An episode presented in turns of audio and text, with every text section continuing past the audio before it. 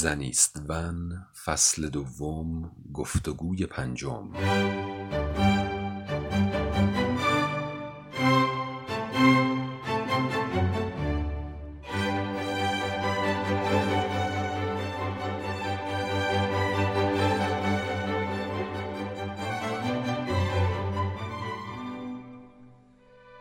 همه چیز درباره فیلم کوتاه. در گفتگوی صمیمی امیرعلی چشمه و مهدی شاه سواری. جناب شاه سواری عزیز سلام عرض می‌کنم خدمتتون. سلام و درود عرض می‌کنم خدمت شما آقای امیرعلی چشمه مجری برنامه خوب زنیست بند. خیلی ممنونم از حضورتون در فصل دوم مجموعه ما. خیلی ممنونم از اینکه دعوت ما رو قبول کردید. ازتون خواهش می‌کنم که در ابتدا یه معرفی از خودتون داشته باشید. من مهدی شاه سواری هستم فیلمساز و در حال حاضر فیلم کوتاه داستانی می‌سازم. علاقتون به فیلم کوتاه چجوری شروع شد؟ از کجا شروع شد؟ و چرا این نیاز رو در خودتون حس کردید که وارد فیلم کوتاه یا دقیقتر بگم سینمای کوتاه شدید؟ من توی دبیرستان رشتم گرافیک بود و خیلی علاقه داشتم به تصویر به نقاشی به کارهای بسری برای همین رشته گرافیک رو انتخاب کردم و توی دبیرستان رشته گرافیک خوندم.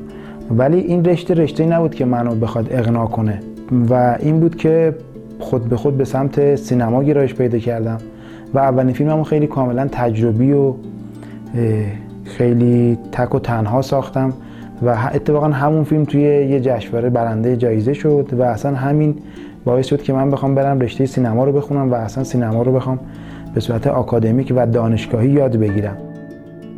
خب جناب شهزوادی عزیز تاریخچه فیلم کوتاه بیشتره یا تاریخچه فیلم بلند؟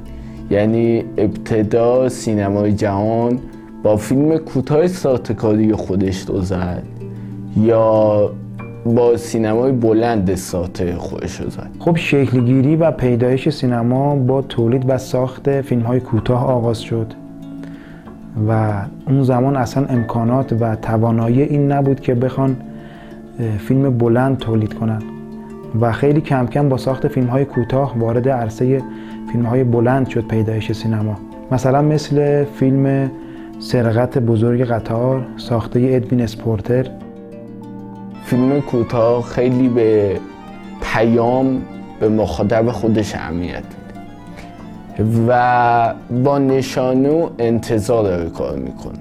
یعنی در فرم و معناه خیلی بیشتر سینمایی بوده در تمام این مدتی که خودتون فیلم ساختید چقدر به پیامی که به مخاطب می‌خواید انتقال بدید اهمیت می‌دید؟ فیلم سازی اونم تو قالب فیلم کوتاه خیلی کار دشوار و سختیه.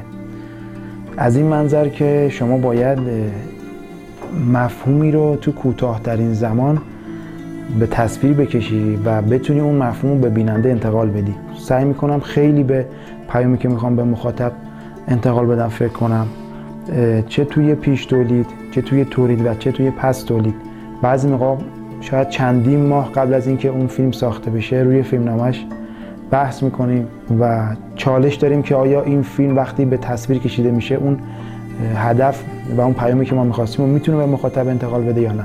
من یادم سر یه فیلم کوتاه 100 ثانیه‌ای که ساخته بودم سه ماه روی تدوینش وقت گذاشتم. برای اینکه انتقال پیام در فیلم کوتاه خیلی به نظر من سختتر و دشوارتر از فیلم بلند هست. برای همین خیلی باید بهش فکر بشه توی پیش تولید. چون اگه کوچکترین اشتباهی کنی در نمیاد و خب آخر فیلم مخاطبت فیلم رو می‌بینه و میگه خب که چی؟ متوجهش هستیم که فیلم کوتاه خیلی هم منظر تایمی کوتاه تر از فیلم های بلنده. از نظر معنا و مفهوم فیلم کوتاه چه فرقی با فیلم بلند داره؟ اساسا توی فیلم کوتاه ما خیلی وقت شخصیت پردازی نداریم. ما توی ساخت فیلم کوتاه شاید خیلی جاها نتونیم اون جزئیاتی که دلمون می‌خواد به تصویر بکشیم چه توی ساختار و چه توی محتوامون. چون که تو فیلم کوتاه ما بیشتر با نماد و نشانه سر کار داریم و بیشتر فیلمسازا سعی می‌کنن با نماد و نشانه های خصوصا بین المللی حرفشون رو به مخاطب برسونن. مخاطب های فیلم کوتاه. از مخاطب های فیلم بلند خیلی کمتره. فیلم بلند و عموم مردم مخاطبانش هستن شاید به جرأت میشه گفت که فقط فیلمسازهای فیلم کوتاه و فیلمسازهای فیلم بلند مخاطبان فیلم کوتاه هستن. میشه به وضوح این وضعیت رو دید که فیلم کوتاه پتانسیل اینو داره که حتی در دل عموم مردم جای بگیره. خب به نظر من بله درسته و خیلی از فیلم های کوتاه پتانسیل اینو دارن که همه مردم از همه اخشار اونا رو تماشا کنن برای اینکه می‌تونن خیلی فرهنگ ساز باشن خیلی از معضلات و مشکلات جوامع رو به تصویر بکشن. حتی خیلی بهتر و پررنگتر از فیلم های بلند. خب مردم اصولا فیلم های بلند رو برای سرگرمی می‌بینن. ولی خب فیلم کوتاه خیلی سرگرمی توش به نظر من نداره. و رسالت و هدفش بیشتر رسوندن پیام و هدفه. طبق تجربه که خودتون داشتید هم فیلم کوتاه ساختید و همین که خب مسلما فیلم کوتاه رو خیلی تماشا کردید و فیلم بلند هم تماشا کرد فیلم کوتاه فیلم کوتاه خوب. با فیلم کوتاه بعد چه فرقی با هم دیگه دارن؟ خب من در جایگاهی نیستم که بخوام بگم چه فیلمی خوبه یا چه فیلمی بده.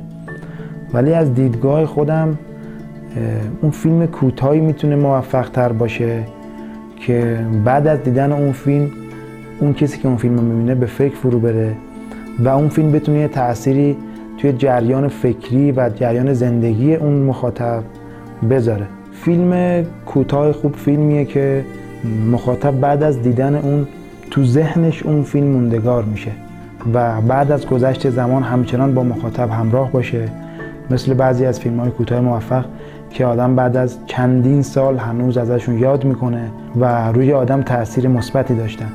و برعکسش موقعی یه فیلم کوتاه می‌تونه فیلم کوتاه خوبی نباشه که بیننده بعد از دیدن اون فیلم بگه خب که چی؟ و این خب که چی هم می‌تونه مخاطب رو دوچار سردرگم می‌کنه و اینکه برای خود فیلمساز و عوامل اون فیلم کوتاه آزار دهنده باشه.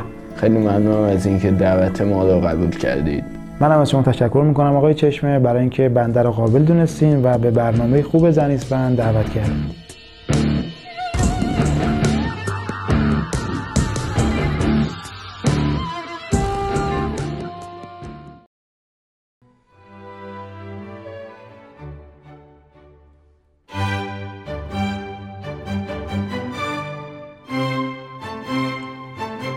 این گفتگو در شبکه های اینستاگرام، شنوتو، گوگل پادکست و یوتیوب در دسترس شما مخاطبان ارجمند قرار خواهد گرفت.